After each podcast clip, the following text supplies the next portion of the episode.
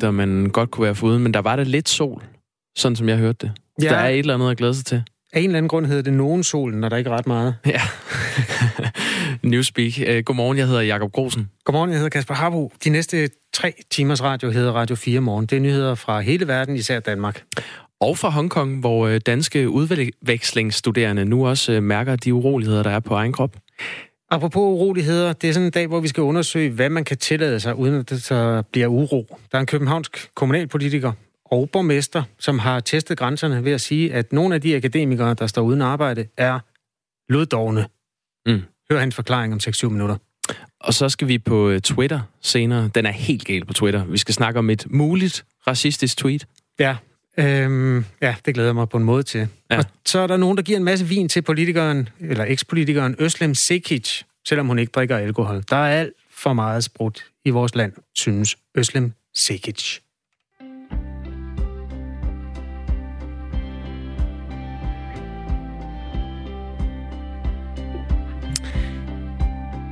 Det er et dejligt underlæg, jeg har fået her. I Hongkong er konfrontationer mellem øh, demonstranter og, øh, og politiet eskaleret de seneste døgn.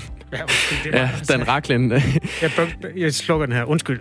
Undskyld øh, til du, jeg... licens- og skattebetalere. Det var simpelthen en fejl. Det var en, på en eller anden måde, det gør noget ved stemningen, når man lægger sådan en underlæg på. Jeg ved ikke rigtigt, det passer bare ikke rigtigt til den her historie. Nej, Men det var et forsøg værd. Ja. Vi skal til Hongkong, hvor øh, konfrontationerne mellem øh, demonstranter og politiet er eskaleret de seneste døgn.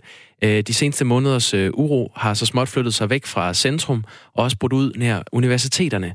Øh, Majbrit Hahn, hun er udvekslingsstudent fra Danmarks Medie- og Journalisthøjskole, og hun fortæller sådan her om situationen.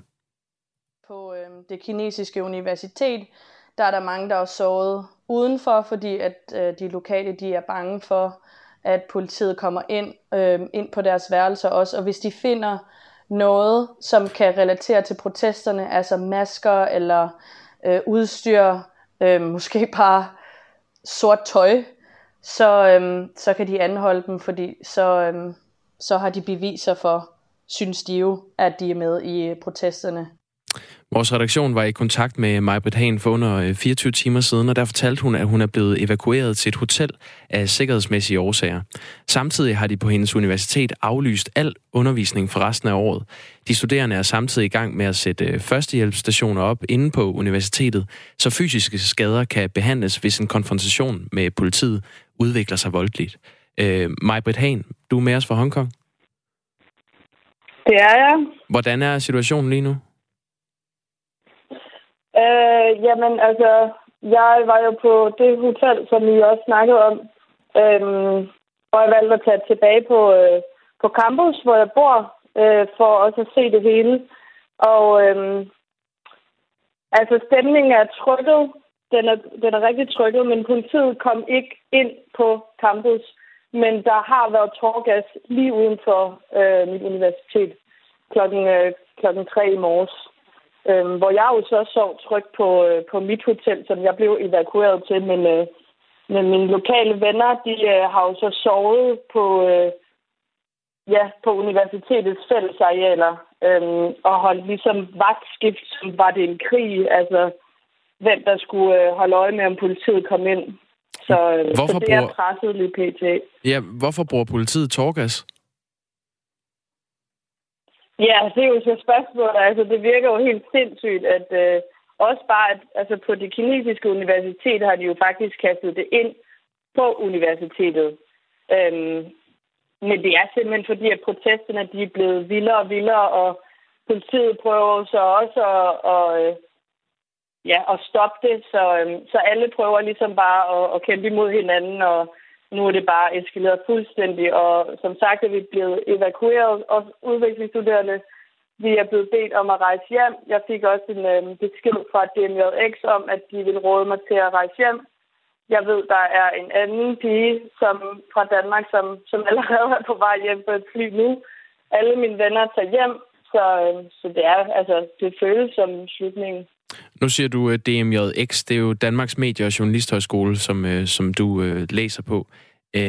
Hvilken, kontakt, ja. hvilken kontakt har du haft med dem? Uh, jamen, jeg tror, at min, uh, ja, min medstuderende, hun kontaktede dem. Øhm, og derefter har de så kontaktet mig, altså både min, øh, den københavnske afdeling og også i, i Aarhus. Danmarks øh, Tekniske Universitet opfordrede i går alle deres studerende til at tage hjem fra Hongkong. Er det, er det også den melding, du har fået fra Danmarks Medie- og Journalisterskole? Altså, jeg har, jeg føler ikke, altså, jeg har fået, jeg har fået en mail om, at de opfordrer mig til at gøre det samme som mine medstuderende. Øhm, og hvad er det? Så det, ja, at jeg bør, bør rejse hjem til Danmark. Men det er ikke fordi, at der er nogen, der tvinger mig til at gøre noget. Det håber jeg heller ikke, at de, de har tænkt sig at gøre, fordi at, altså, det er mig, der er i situationen hernede, og det er mig, der kan vurdere, om jeg føler mig utryg eller ikke. Jeg føler mig ikke utryg. Jeg føler mig ked af det på mine lokale venners vegne. Altså, jeg kan jo bare rejse hjem. Ja, alle siger måske, at jeg skal gøre det, men mine lokale venner, de, det er jo dem, der er i det her. Det, de kan ikke rejse hjem. Det er deres hverdag, og det er deres frihed, de kæmper for. Så det kan godt være, at jeg skal følge, hvad, hvad folk siger, men altså, nu prøver jeg lige at blive her lidt. Øh, bare for, bare for, ja, det hele det er så uoverskueligt lige nu, så jeg skal lige tænke over, hvad jeg har lyst til. Mm. Nu, nu øh, fortalte jeg før, at, øh, at der er simpelthen der er flere steder, hvor øh, universiteterne har under, øh, hvad hedder det, aflyst al undervisning for resten af året. Hvordan, øh, hvordan er din situation mm. i forhold til det? Jamen, det er øh, suspenderet i starten. Altså, det hele er jo foregået inden for få timer. Altså, vi kan ikke tage dag for dag længere. Det er time for time. Øhm, så i går var alt fint. Vi sad og spiste sandwich og diskuterede om, om vi skulle øh, læse op til den der test til, at alle timer øh, blev suspenderet, og resten af skoleåret, øh, semesteret her, blev, øh, blev gjort online, så vi kan tage eksamenerne online. Øh, men jeg fik også at vide fra, øh, fra DNJX øh, i Endrup, at, øh, at det ikke kommer til at gå ud over min merit, hvis, der nu, hvis jeg nu tager hjem. Og, så det er jeg jo glad for at høre, men altså, ja, det, øh, det er situationen lige nu. Alt er suspenderet, og, og folk rejser hjem nogen altså, har fået øh, 24 timers advarsel om, at, øh, at de bør øh, rejse hjem ja, nu, og nogle lande betaler lige frem flybilletten, så det er, altså, det er rimelig øh, kritisk, vil jeg sige. Mm. Hvor meget mere skal den her situation eskalere, før du rejser hjem? Ja, det er jo så spørgsmålet. Jamen, det ved jeg ikke. Altså, øhm, jeg blev opfordret til det her, og øh, jeg føler faktisk lidt, at vi bliver tvunget ud af campus nu. Altså, jeg bor på universitetet, og de råder os til, øhm, jamen, jeg føler nærmest, at vi bliver lidt tvunget øh, ud. Øh, det virker ikke til, at vi kan få lov til at blive boende her. Og det vil jo så tvinge mig ud i at skulle betale for hoteller resten af, af min tid i Hongkong. Så, så jeg føler, jeg er altså, ved at blive tvunget ud. Majbrit Hagen, du er udvekslingsstudent i Hongkong. Det er derfor, vi har dig med lige nu. Øhm, du sagde før, at, yes. at du er bange på dine medstuderendes og venners vegne, dem der kommer fra Hongkong. Men det er du ikke mm. selv, fordi du føler dig tryg, fordi du er hvid. Hvorfor kan du føle dig tryg, fordi du er hvid? Ja, det sagde jeg jo ikke, men det er jo så, det er jo så faktisk øh, sandheden. Altså, det er jo fordi, at jeg er vestlig, at, øh, at jeg føler mig lidt mere tryg. Øhm, jeg kan jo tage til en, altså, jeg kan tage ud på gaden, når der kommer en tilfældig protest. Øhm, jeg kan bare gå ud til siden, og så vil politiet ikke, øh, altså de er ikke interesseret i mig, fordi jeg har et vestligt ansigt. Øhm, så jeg tænker, at de tror, at så vil det jo altså, blive Ragnarok derhjemme. Det håber jeg også i dækker, hvis det nu skulle ske. Men altså, jeg kan jo gemme mig bag mit vestlige ansigt. Jeg kan bare tage hjem.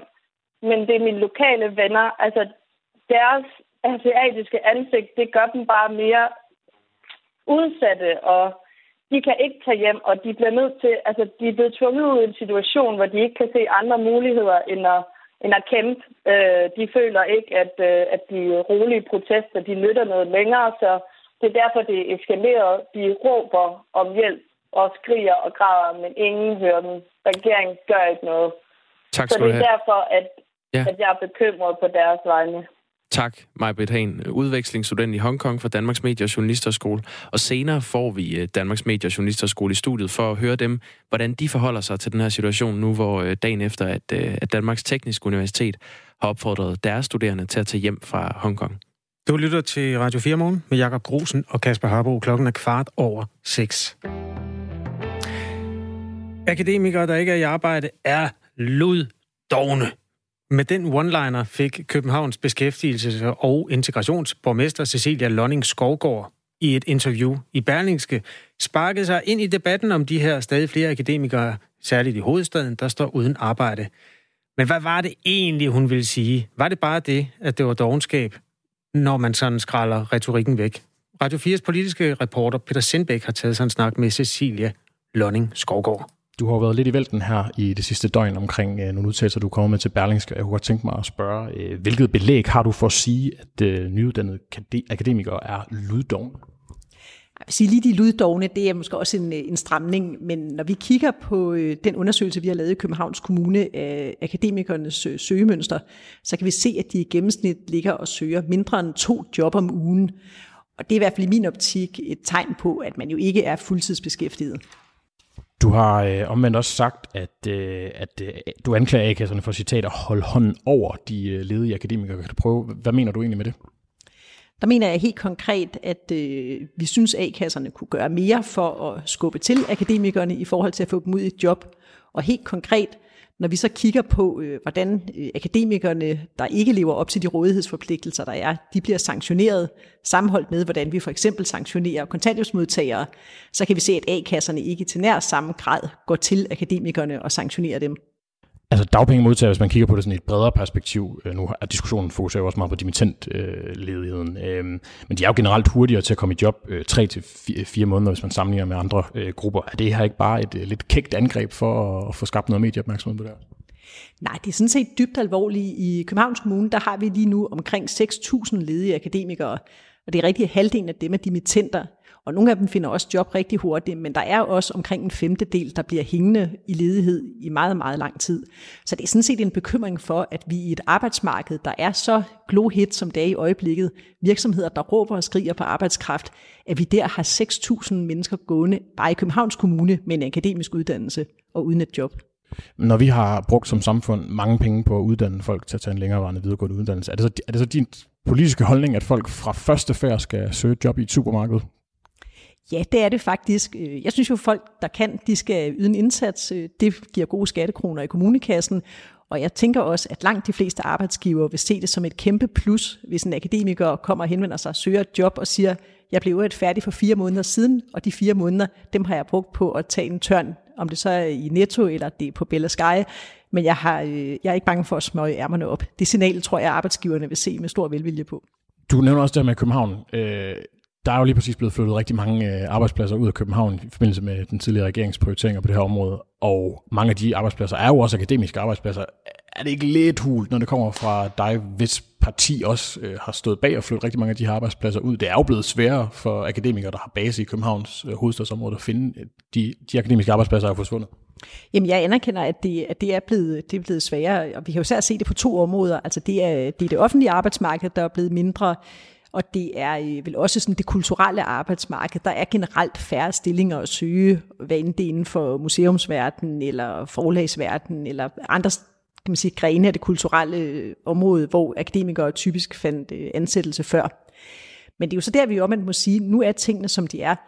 Og øh, når vi så hører fra vores akademikere, at de kun søger job 38 minutter øh, væk fra deres bopæl, så er det klart, at når vi for eksempel kigger på styrelser, der bliver udflyttet til Næstved eller længere ud på Sjælland, og man ikke kunne drømme om at søge i den retning, fordi det er alt, alt for langt, så er det bare, at vi minder om, at det har man sådan set forpligtet til, og det håber vi da også, at A-kasserne er med til at gøre de unge mennesker begribeligt. Det her startede sådan set bare med en appel til A-kasserne om, at de også der øh, tager deres del af slæbet, skubber lidt til de her akademikere, og når vi så fra kommunens side kommer og så siger, vi er altså faktisk i tvivl om den pågældende person her, vi har indkaldt vedkommende fire gange til forskellige aktiveringsforløb. Øh, når vi snakker med vedkommende i jobcentret, så prøver vi at foreslå job i Roskilde eller i Greve, og det siger den pågældende, det kunne man ikke drømme om at overveje. Så vil vi gerne have, at A-kasserne også følger op på den indberetning og siger, så kan det altså ikke være meningen, man får fulde dagpenge. Der må vi lægge nogle sanktioner på. Ja, du, du kalder det det, det indslag, du har i, i, i Berlingske for en appel. Øh, der er også nogen, der måske vil kalde det lidt noget andet. Du siger jo nærmest til Berlingske, at A-kasserne har, har brug for medlemmer til at betale deres, øh, deres omkostninger, og at, øh, at der ligger dermed, altså mener du seriøst, at, at danske A-kasser har en, en direkte interesse i at holde akademikere i, i, i ledighed? Jeg mener ikke, at de har en interesse nødvendigvis i at holde akademikerne i ledighed. Men det er jo lidt det, du siger i øh, interviewet med Berlingske. Nej, det jeg siger, det er, at øh, jeg vil ønske, at der var en stærkere ethos blandt de akademiske A-kasser om at brande sig selv som den A-kasse, der var allerbedst til at få de ledige et job.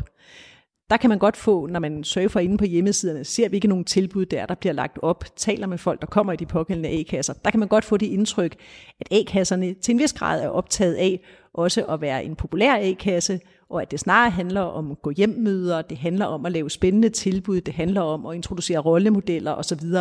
Men det her sådan helt øh, daglige rugbrødsarbejde, og som også indebærer nogle gange at tage politikasketten på og sige, hovmarker, du søger altså ikke det antal job, du søger ikke langt nok væk fra din bopæl det ser vi i mindre grad. Der er jo mange sådan enkelte eksempler, man har lyst til at fremhæve. Der er nogen, der siger, at det her det er bare sådan en ny Dogne Robert-ting, at man tager fat i nogle enkelte eksempler, der udtaler til danske medier, og de kunne godt tænke sig at blive siddende lidt længere. Altså er det ikke lidt useriøst at tage dem op og holde dem frem som, som typiske eksempler på, hvad der, der sker øh, ude i kommunerne? Har du belæg for at sige, at det her det er sådan et typisk eksempel, at folk de, de har den her indstilling til det? Jeg har i hvert fald belæg for, øh, med baggrund af den undersøgelse, vi har fået lavet af vores akademikere, at sige, at øh, ledige akademikere i Københavns Kommune, de søger øh, 1,7 job om ugen.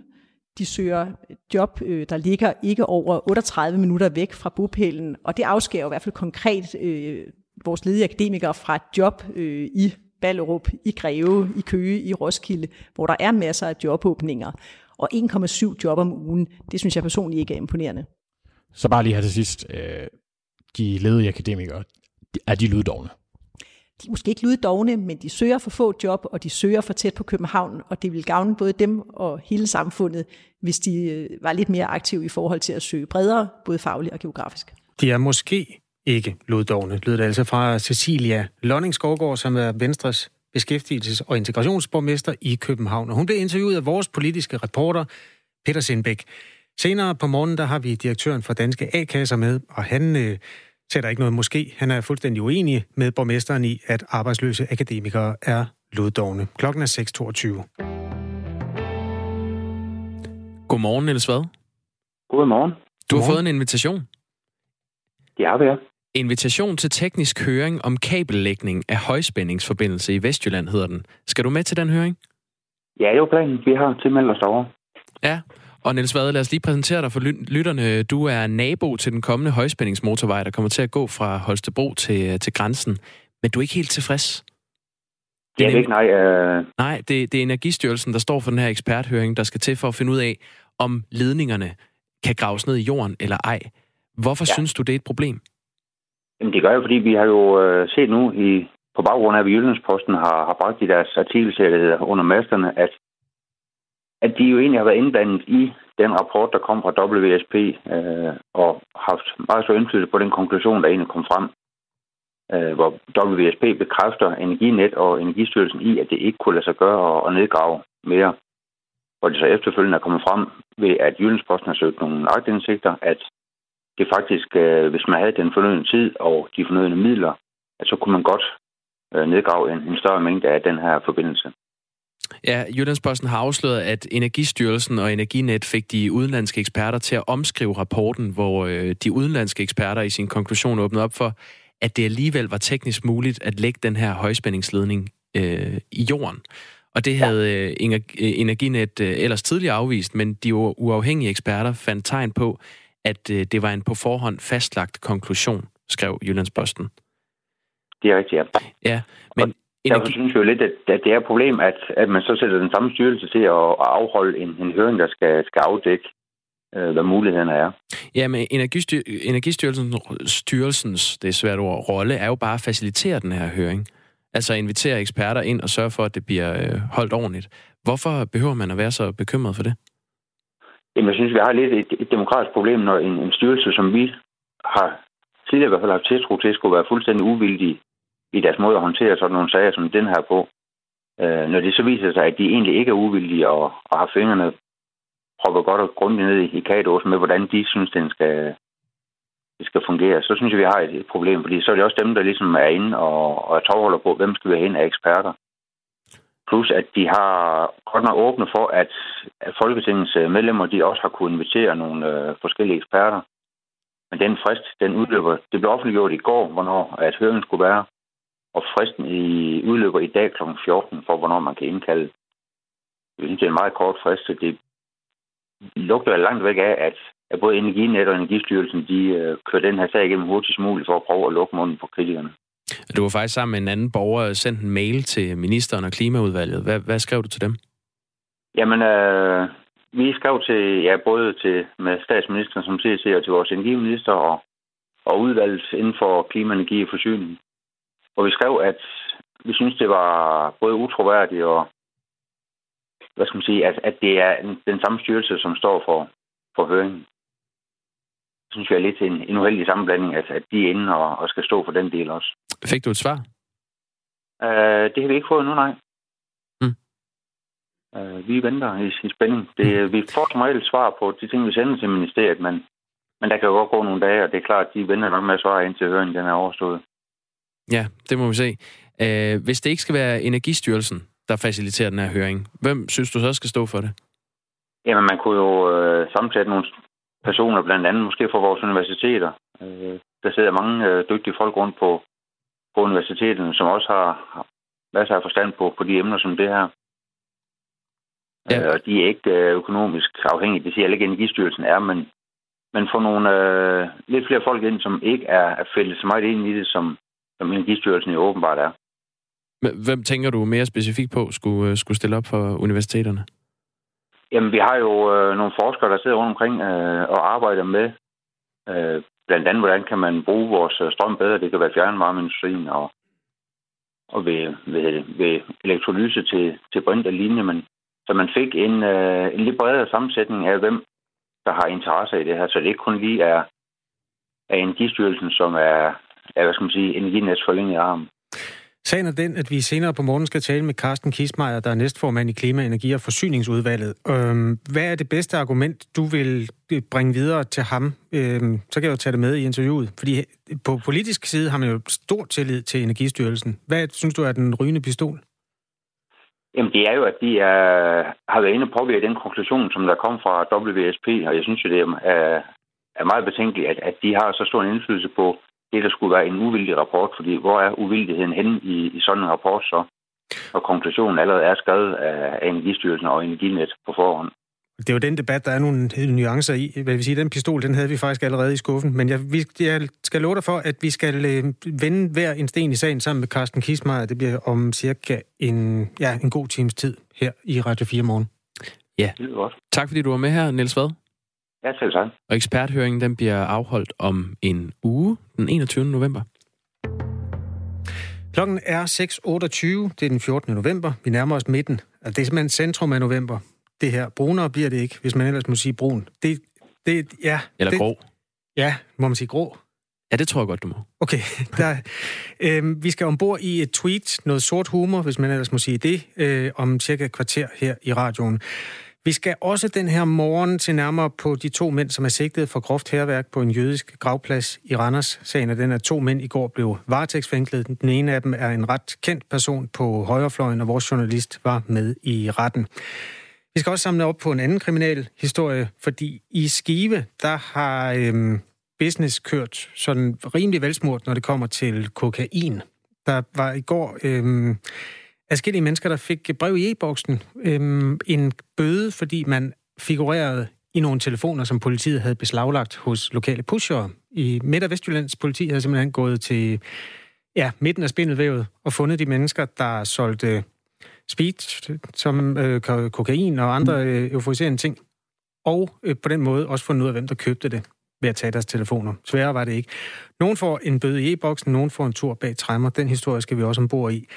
Og øhm, det er jo den budbringer om, at kokain er i den grad på vej frem. En helt ny generation af kokainmisbrugere øh, kommer til at bokse med det her misbrug. Det øh, fortæller en mand fra et misbrugscenter, som vi også skal snakke med her i Radio 4 morgen. Det er rigtigt. Og det er noget med, at de der, øh, dem, der har købt kokain i skiver og omegn, de, de får bare en, øh, en bøde, sendt i deres e-boks. Hvis de betaler der, så sker der ikke mere. Afhængig af, hvor meget de har købt, tror jeg i virkeligheden også. Oh, det er sådan, der er en eller anden form for... Men det er dem, som, øh, som politiet kalder øh, festnarkomaner. Ja, dem, der kun har fyldt det ene næsebord, de får sådan en øh, bøde i størrelsesorden, ja, nogle tusind kroner. Den sag øh, skal vi altså se på cirka øh, kvart over syv. Vi har også haft en reporter i Skive for at se, om hun kunne finde noget narkotika. Ja, det har vi. Og øh, ja, nu nærmer klokken sig halv syv, og vi er klar med Per Winkel. Han står... Per Winkel vinker fra et andet studie. Take it away, Per. Det er blevet tid til nyheder her på Radio 4. Mange tak for det, Jakob. Øhm, jeg starter på Grønland, fordi Grønland det var nemlig et af hovedemnerne, da udenrigsminister Jeppe Kofod onsdag besøgte sin amerikanske kollega Mike Pompeo i Washington. Det arktiske område og Grønland er nemlig ret interessant for amerikanerne. Det handler jo meget om, at vi, vi lever i en verden, hvor, hvor det arktiske og, og fokus på, på Grønland øh, er blevet meget større og øh, amerikanerne også øh, viser stort engagement. De åbner blandt andet et konsulat øh, op i Nuuk øh, og skal styrke samarbejde kulturelt, uddannelsesmæssigt, forskning osv., handel. Med på mødet var også Anne Lone Bakker, der er Grønlands minister for udenrigsanlægner, og parterne fik drøftet specifikke amerikanske ønsker. Der er ting som service, øh, på Thulebasen, og hvordan vi sikrer, at, at det i hele taget, at øh, at også den amerikanske engagement deroppe øh, militært, det, det også kommer Grønlands befolkning øh, til gode på forskellige lederkanter. Øh, og det, det, det fik vi også drøftet øh, og bekræftet i, at vi, vi skal have konstruktivt samarbejde omkring det. Det har vi allerede, men det kan vi styrke. Investeringer, amerikanske investeringer i Grønland er vigtige også, altså at vi på den måde øh, får styrket båndene mellem øh, Grønland og USA øh, og kongeriget og USA. Antallet af dispensationer til funktionsnedsatte i indfødsretssager er faldet dramatisk under den nye regering. Kun 3 ud af 217 ansøgere med langvarige funktionsnedsættelser har i Folketingets indfødsretsudvalg fået dispensation fra sprog- og indfødsretprøven i det lovforslag om indfødsret, som skal vedtages inden jul. Det fremgår af et svar fra udlænding- og integrationsminister Mathias Tesfaye til Folketinget. Sammenlignet med antallet af dispensationer under Torning-regeringen, hvor anerkendelsesprocenten var over 90, er der tale om et dramatisk fald. Den nuværende meget lave anerkendelsesprocent på 1 kan, følge, kan ifølge seniorforsker og ekspert i indfødsret Eva Ersbøl fra Institut for Menneskerettigheder tyde på, at handicapkonventionen tilsidesættes. Der er noget helt galt i forhold til at overholde FN's handicapkonvention, siger Eva Ersbøl, der peger på, at forudsætningen for en forelæggelse i indfødsretsudvalget er, at ansøgerne har dokumentation for ikke at kunne opfylde sprog- og videnskravene på grund af et handicap i form af en langvarig funktionsnedsættelse. Jeg kom, jeg så, jeg sejrede. Tak for at få mig til at føle i live igen. LA Galaxy. Sådan lyder den svenske fodboldstjerne Zlatan Ibrahimovic konklusion over sin tid i Los Angeles Galaxy. Efter 18 måneder i USA vender svenskeren retur til Europa og italienske AC Milan. En sidste, en sidste hilsen til de amerikanske fans lyder fra den karismatiske svensker. I vil have Zlatan, jeg gav jer Zlatan. Selv tak. Historien fortsætter. Nu kan I godt begynde at se baseball igen. Den dan- de danske banker presses af rekordlave renter i øjeblikket, og det er med til at sætte dem i en alvorlig situation. Så lyder det fra Jesper Bav, direktør i Finanstilsynet, som er vagthund for hele den finansielle sektor i Danmark, ifølge Berlingske. Et af de forhold, som gør, at direktøren mest nervøs, er de rekordlave renter. De betyder, at det koster penge for de danske banker, når kunderne bare lader deres opsparinger stå og samle støv. Som en reaktion på, at på det har flere banker varslet negative renter over for kunder med indestående for over 750.000 kroner. Regeringen får nu kritik for planer om at skære licensen, for de røde støttepartier er utilfredse med, at regeringen torsdag sender en beskæring af licensen til afstemning i Folketingets finansudvalg. De mener, at forslaget reelt er en videreførelse af den forhandværende borgerlige regerings sparepolitik, det skriver politikken. Både Enhedslisten, Radikale Venstre og SF vil således stemme imod det aktstykke til Folketingets finansudvalg, der ifølge partierne indfører en politik, som hele det røde flertal i forvejen har erklæret sig som modstander af. Og vejret lidt til sidst der, lidt gråt, lidt sol, lidt regn. Meteorologerne de har lavet en god gammeldags helgardering denne torsdag. Per Koldstrup Winkel har nyhederne den her torsdag, der hedder 14. november. Du lytter til Radio 4 morgen. Før nyhederne talte vi blandt andet om loddogne akademikere. Det er en venstre øh, borgmester i København. Der er forskellige borgmestre på det felt. Og det er så beskæftigelsesborgmesteren, som har øh, hængt nogle af de akademikere ud, som hun efter, ja, som efter hendes mening er lidt for slappe med at søge jobs, som er svære at øh, passe. Cecilia Lønning Skovgaard hedder hun, og det var vores øh, politiske reporter Peter Sindbæk, der havde talt med hende, og vi har fået nogle sms'er, Kasper. Øh, som ufaglært, der kun har modtaget dagpenge i en uge gennem hele mit arbejdsliv, og aldrig SU, bliver jeg lidt træt af at høre om højtuddannede skal have gratis øh, forsikring for at miste et job, de aldrig har haft. Hvis jeg skal betale for, at den højtuddannede del af de arbejdsløse kan, kan gå og vente på det helt rigtige job, så vil jeg fandme også have udbetalt den SU, jeg aldrig har søgt om. Se nu for helvede, at få armene ud fra kroppen og tage fat der, hvor der er behov. Jeg har da også haft det hårdt og kedeligt øh, haft hårdt og kedeligt arbejde, men det har da bare ansporet mig til at søge noget bedre. Og så fortsætter han. Skal jeg, skal jeg læse videre, eller vil du tage over her, Kasper? Nej, jeg synes, du skal gøre den færdig. De med deres uddannelse burde have endnu bedre forudsætninger for at kunne øh, både arbejde og søge et bedre job, mens de forsørger sig selv. Venlig hilsen, Carsten Werner. Eller hvad med at få ufaglærte, øh, hvad med at ufaglærte også kunne gå to år på dagpenge fra et job, de aldrig har haft i virkeligheden? Vil vi som samfund kunne leve med det? Retorisk spørgsmål, som øh, man er velkommen til at sende ind til Radio 4 ved at skrive R4 og et mellemrum, og så sin besked. Altså, det kan være, at du har lyst til at kommentere på de historier, du hører. Altså, R4 og et mellemrum og din besked, og så sender du den til 1424. Nå, øh, vi skal ombord i en ordentlig kop alkohol nu. Godmorgen til Øslem Sikic. Godmorgen. Foredragsholder, debattør og tidligere folketingspolitiker fra SF. Det er lidt ærgerligt at være foredragsholder, når man får vin hele tiden, hva'? altså, jeg får også betaling. Okay. Øh, det der bare er, at øh, alkohol som øh, takkegave er jo enormt udbredt i Danmark. Og, øh, og det var det, jeg lavede et opslag om på, på Facebook øh, i forgårs, fordi jeg holdt to taler, og, øh, og det fik jeg så fire øh, liter øh, vin af. Har du drukket den? Nej, jeg har ikke drukket fordi jeg drikker faktisk slet ikke alkohol. Jeg citerer lige fra øh, dit øh, Facebook-opslag, Øslem Sikic. Ja. Jeg undrer mig over, hvor meget alkohol er det sociale omdrejningspunkt i Danmark. Der bliver drukket til begravelser, fødselsdage, middag, fredag, både når et fodboldhold vinder og taber, og når konen går, eller når manden frier. Om solen skinner, eller regnen skyller ned, så er der altid en god grund til at drikke. Øhm, hvorfor er det et problem, synes du? Det er jo øh, det er jo et problem, at omdrejningspunktet i sociale arrangementer bliver alkohol.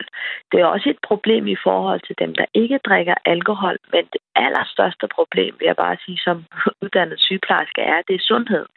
Mm. Øh, der kom lige en ny øh, rapport fra Kraftens Bekæmpelse, som er lavet sammen med Trykfonden, som viser, at den gennemsnitlige dansker drikker 9 liter ren alkohol. Det svarer til 600 øl om året.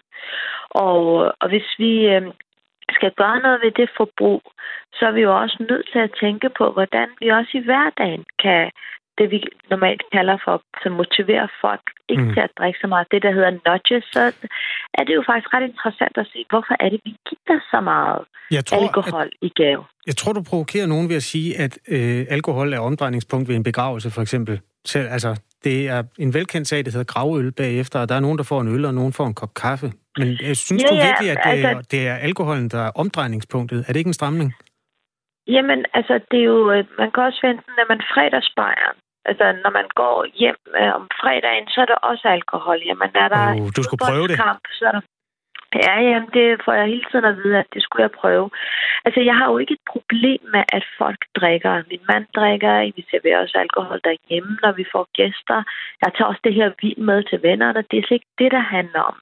Problemet er jo, at øh, jeg undrer mig bare over, hvorfor er det, man giver så meget alkohol i takkegave. Altså, du, jeg lavede et billede på Facebook, hvor man kunne se alle de flasker, jeg har bare fået de sidste par uger. Og øh, hvorfor giver man ikke en bog, for eksempel? Hvorfor giver man noget, der kan ødelægge leveren, men ikke noget, der kan gøre hjernen klogere. Hvorfor giver man ikke blomster? Altså, jeg har også øh, været ude for det der med, hvor folk giver øh, øh, vin som gave, og nærmest sådan undskylder os, ah, jeg ved godt, du ikke drikker, og nu får du det, ikke? Så får man de der tre flasker vin øh, fra Nordjylland, som man alligevel ikke kan tage med i flyveren, fordi man kun må tage øh, 100 øh, milligram med, ikke? Øslem Sikic, øh, der er måske nogen, der vil sidde og tænke øh, first world problem derude, når de hører det her. Men nu, nu har vi taget det op, og nu øh, taler vi med dig om det. Jeg, jeg synes bare, det er interessant, når du siger, at det er et sundhedsproblem, at man får vin. Det er jo en velkendt sag, man giver øh, nydelsesmidler øh, for ligesom at vise en eller anden form for, for tak. Øh, det kan også være chokolade. Det er jo heller ikke øh, sundt at indtage øh, vildt meget af. Nej, det er det jo heller ikke, men, øh, men det har jo Altså, jeg tror, det er det der med, om det her er et stort problem øh, i forhold til noget andet. Altså, øh, det her er også et problem. Det er sådan, man skal se det på. Og når vi diskuterer det her, jeg ved godt, det er et stort tabu, og der er også enormt meget berøringsangst, for det berører også noget ved grundlæggende på den kultur, vi er en del af. Men jeg tror, det måske også er nødvendigt øh, nogle gange at diskutere, hvorfor at det her øh, noget, som er så svært at snakke om. Sundhedsstyrelsen lavede jo på et tidspunkt en undersøgelse, hvor de spurgte danskerne, hvor det var legitimt. Hvornår de mente, det var legitimt at sige nej tak til alkohol. Og der viste en undersøgelse, at der var tre grunde. Det var, hvis man var gravid, hvis man skulle køre bil, eller hvis man var på antabus. Og, øh, og det kan simpelthen ikke være rigtigt, at når man siger nej tak til alkohol, så skal man komme med en eller anden begrundelse, som folk synes er legitimt. Det var faktisk også et problem Lasse fra Esbjerg har skrevet ind til os, Øslem Sekic. Han har et svar på, ja. hvorfor det er lidt svært at øh, få at vide, hvordan øh, man skal gebære sig. Han skriver, øh, Øslem Sekic og resten af Venstrefløjen ønsker at bestemme over danskernes liv. De vil ikke have, at vi er frie, voksne mennesker. Altså, det føles som ja. et overgreb på friheden, skriver Lasse. Ja, men det, det er slet ikke sådan, jeg ser på det, fordi jeg har ingen Altså, jeg har ingen øh, forslag i armen om, at nu skal vi bestemme, hvor meget folk må drikke. At det kunne jeg aldrig drømme om. Det er slet ikke der, vi er. Øh, men jeg har jo selvfølgelig... Altså, folk må drikke med det, de vil, men det må bare ikke gå ud over andre mennesker. Jeg har jo selvfølgelig en holdning, hvis folk drikker og sætter sig i en bil og kører andre ned. Jeg har også en holdning, hvis man drikker så meget, at det går faktisk ud over ens familie, og man er nødt til at anbringe børnene. Men det her handler mere om, hvordan kan vi være sammen, uden at alkohol er noget, der binder os sammen.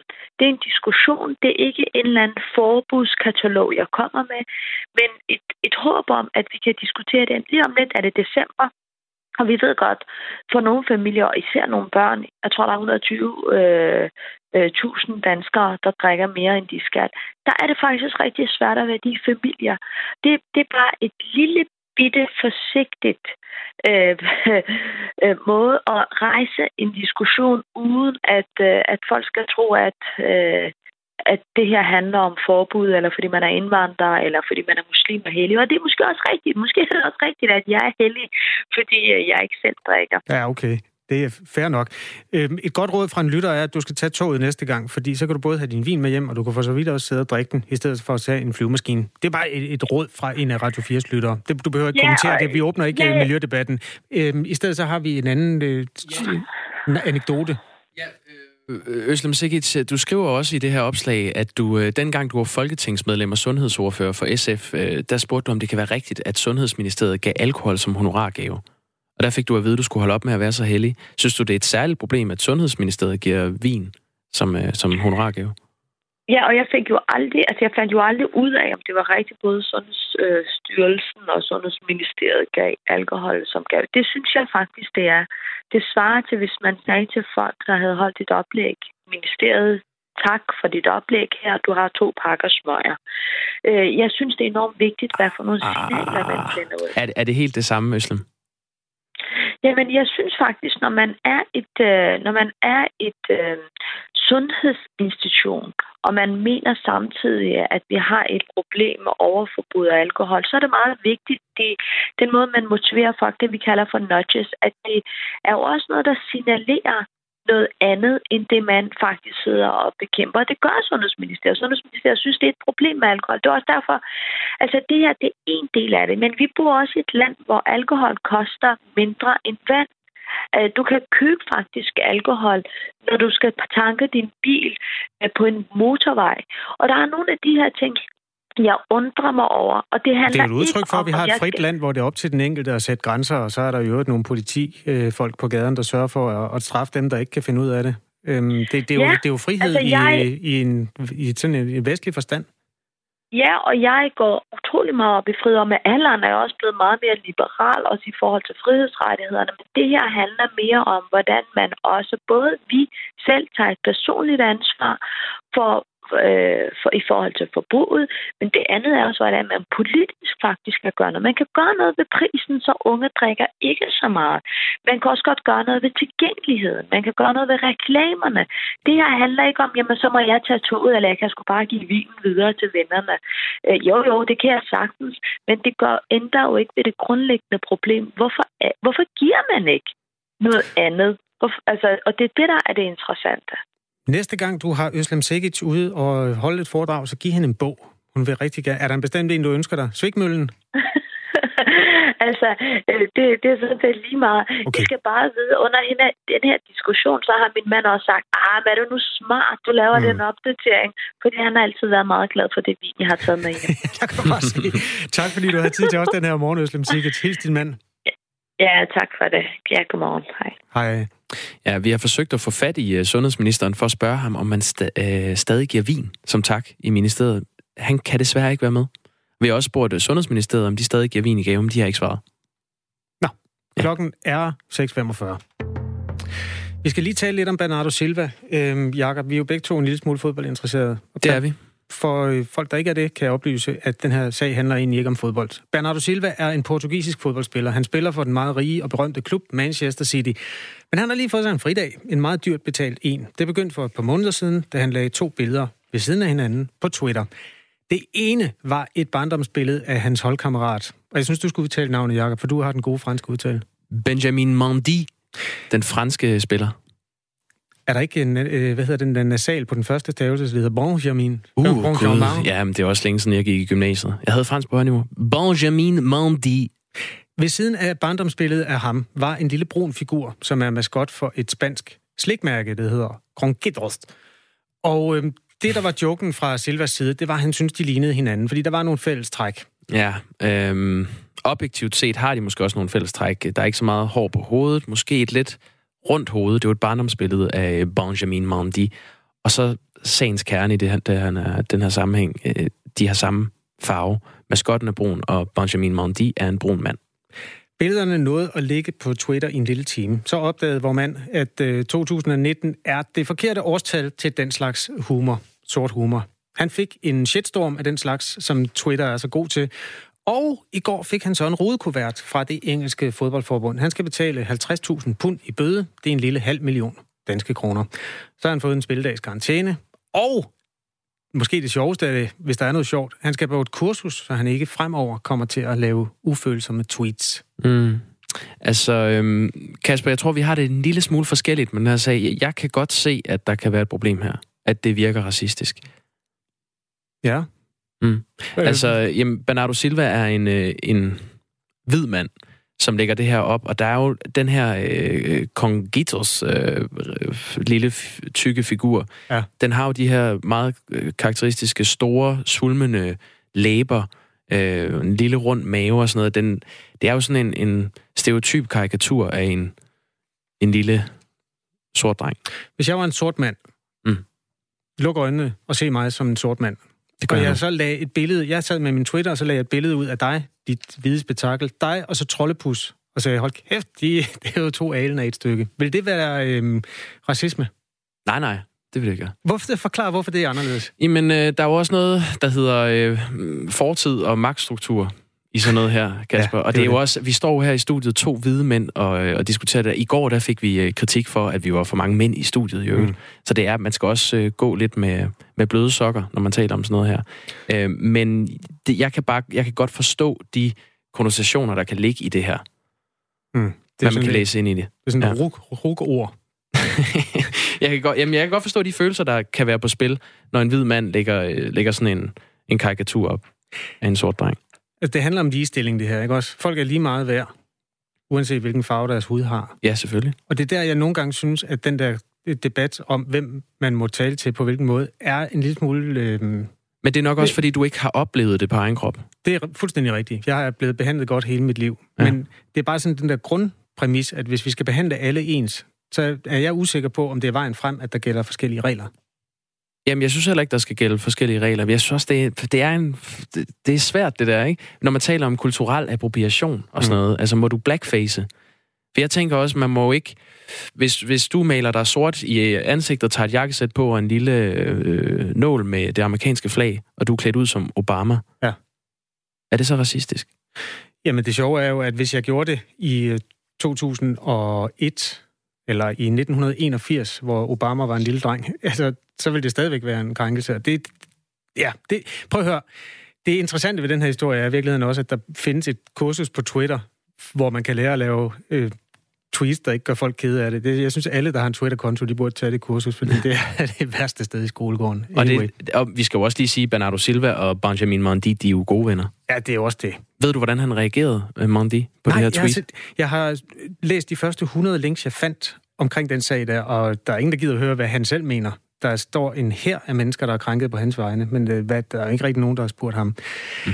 Øhm, det er jo en sag, vi bliver nødt til at vende tilbage til lidt senere på morgenen. Men hvis der er folk, der står og tænker noget, når de hører Radio 4 om den her sag, altså er der, er der grund til at træde mere varsomt, øh, når det handler om mennesker af afroamerikansk oprindelse, og i det hele taget det med hudfarve, øh, hvis huden er brun, at gælder der nogle andre spilleregler der? Jeg, jeg, jeg kan allerede nu forudse nogle af de sms'er, der kommer, men det er jo en debat, som er evigt aktuel, og jeg synes, vi skal sige, at postkassen er åben. Jeg vil sige lynhurtigt, måske er en regel, og det er jeg ikke sikker på, og jeg, er ikke, øh, jeg har ikke forsket, og jeg har ikke nogen Ph.D. i det her emne, men hvis du klæder dig ud som en stereotyp på et andet folks øh, oprindelige kultur, altså hvis du klæder dig ud, hvis du tager en... Øh, øh, en lian rundt om numseballerne og øh, en øh, sådan en knogle igennem næsen og, øh, og siger, nu er du kanibal. Det er jo racistisk. Godt. Men ja. Regel nummer et er hermed ridset op af Jakob Grosen. Skulle vi høre, skulle vi høre Nationen? Og, ja, det kan vi godt. Jeg klippede lige noget ud fra Nationen, ja. altså Ekstrabladets du har jo ekspertpanel. Lovet, ja, hver dag at have Nationen med. Ja, og helt kort, øh, så er der en, der skriver, hvordan kan det egentlig være, at det engelske fodboldforbund har rettigheder til at straffe folk for, hvad de laver ude på de sociale medier? Det er et meget godt spørgsmål fra Christian B. Mm. Øhm, vi har simpelthen øh, plads i postkassen til synspunkter omkring det her. Du skriver R4 og et mellemrum og din besked, og så sender du den af sted til 1424. Er det ikke det, vi siger? Jo. R4, et mellemrum, din besked, og send den til 1424. Så skal vi til noget helt andet. De øh, kommunale budgetter er på plads, og i flere kommuner skal de spare stort. Vi ringer til nogle af de her borgmestre i kommunerne øh, i dag, i Gribskov Kommune i Nordsjælland, der skal de over de næste fire år spare mellem 50 og 70 millioner om året. Og det udmyndter sig i besparelser i mange afdelinger. Især ældreområdet skal holde for. Her står i budgettet, at man hvert år vil spare 4,2 millioner på at ændre frekvensen af bad. Det betyder, at de ældre går fra at være garanteret 5 bad om ugen til at være garanteret et enkelt om ugen. Og de går også fra at få gjort rent hver anden uge, hvilket ikke er specielt meget, hvis du spørger mig, til at der bliver gjort rent hver tredje uge. Godmorgen, Anders Gerner Frost. Borgmester i Grebskov Kommune for listen Nyt Grebskov. De ældre borgere er visiteret til et enkelt bad om ugen. Hvorfor har I valgt at spare på det her? Ja, altså, øh, det, det, det handler jo grundlæggende om, at vi har skulle prioritere øh, i forhold til, til den ramme, man har som, øh, som kommune, og, og, og, og de muligheder, øh, vi har som, øh, som kommune i Gribskov.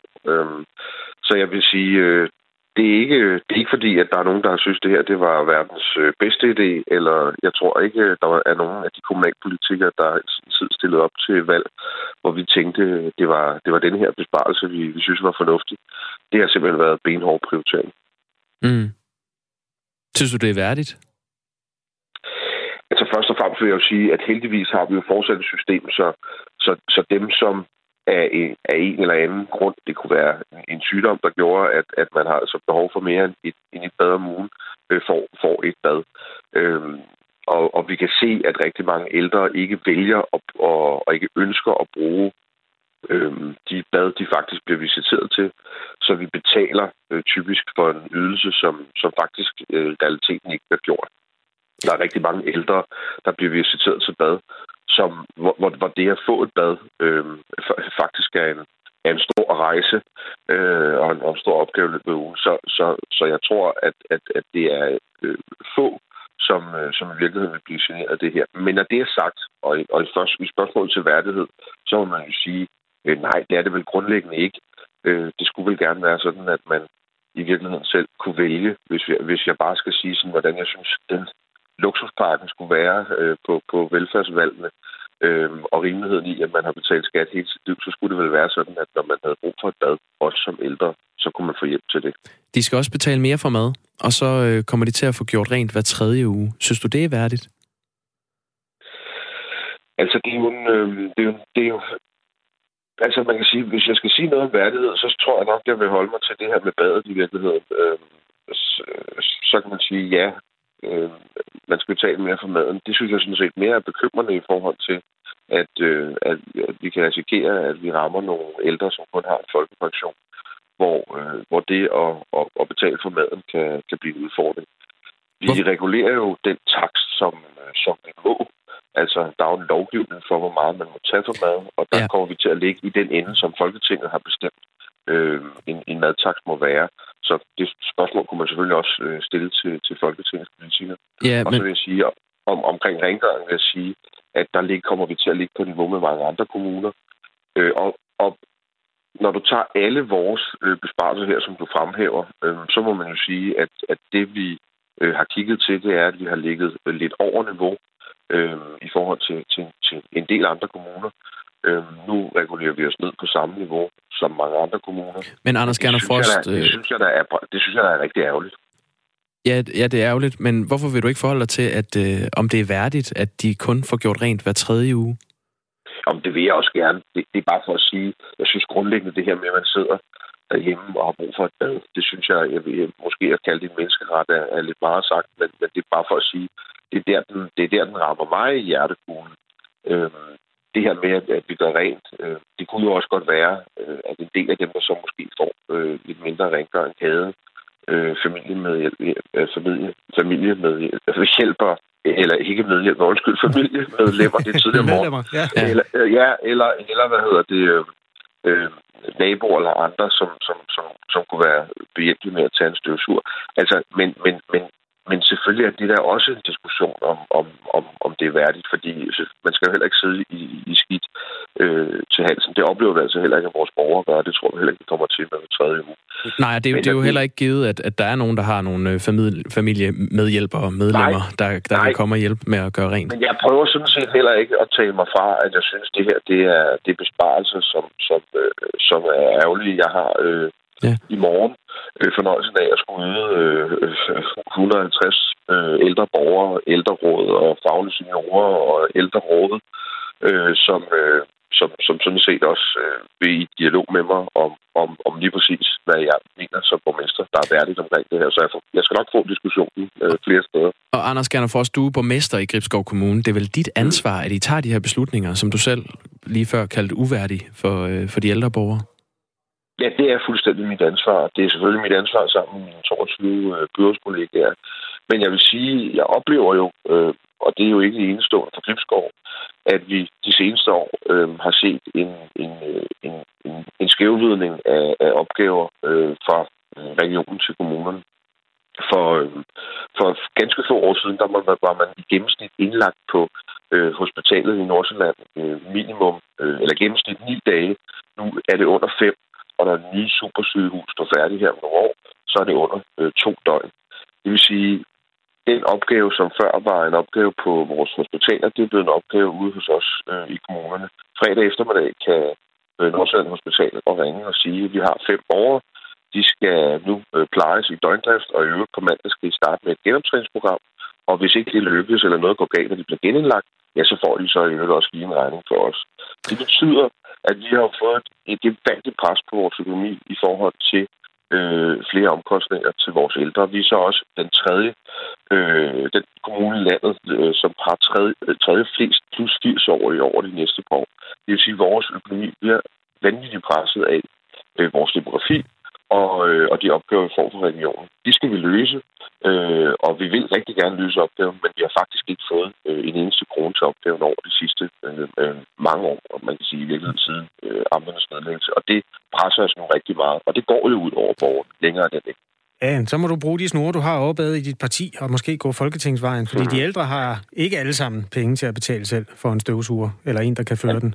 At, at nu er jeg en lokalliste, øh, så man kan sige, Nå, at jeg, når, jeg når faktisk kun til mig selv. Ja, men, det kan jeg godt se. Faktisk, men har du ikke nogen øh, sædler omkring dig, der øh, kunne have nogle snore til Christiansborg? Jo, men det jeg faktisk har gjort, det er, at jeg har inviteret alle øh, valgte øh, folketingspolitikere i Nordsjælland øh, til en kop kaffe, og er ved at være igennem, og alle har stillet fint op, og inklusiv minister.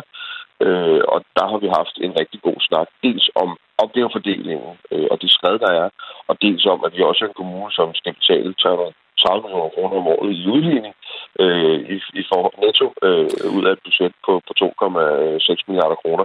Så jeg, jeg, jeg, jeg er i dialog med Folketinget, og det er mine kollegaer øh, også i byrådet. Mm. Øh, men, det, men det ændrer jo ikke på, at det er Folketinget, der, der skal tage den her beslutning. Man kan sige, at den sundhedsreform, som... Ved du, at det er Anders Gerner Frost, øh, borgmester i Gribskov Kommune, for listen Nyt Gribskov, det når vi simpelthen ikke. For klokken er tre sekunder i syv, og der er nyheder nu. Men tak fordi du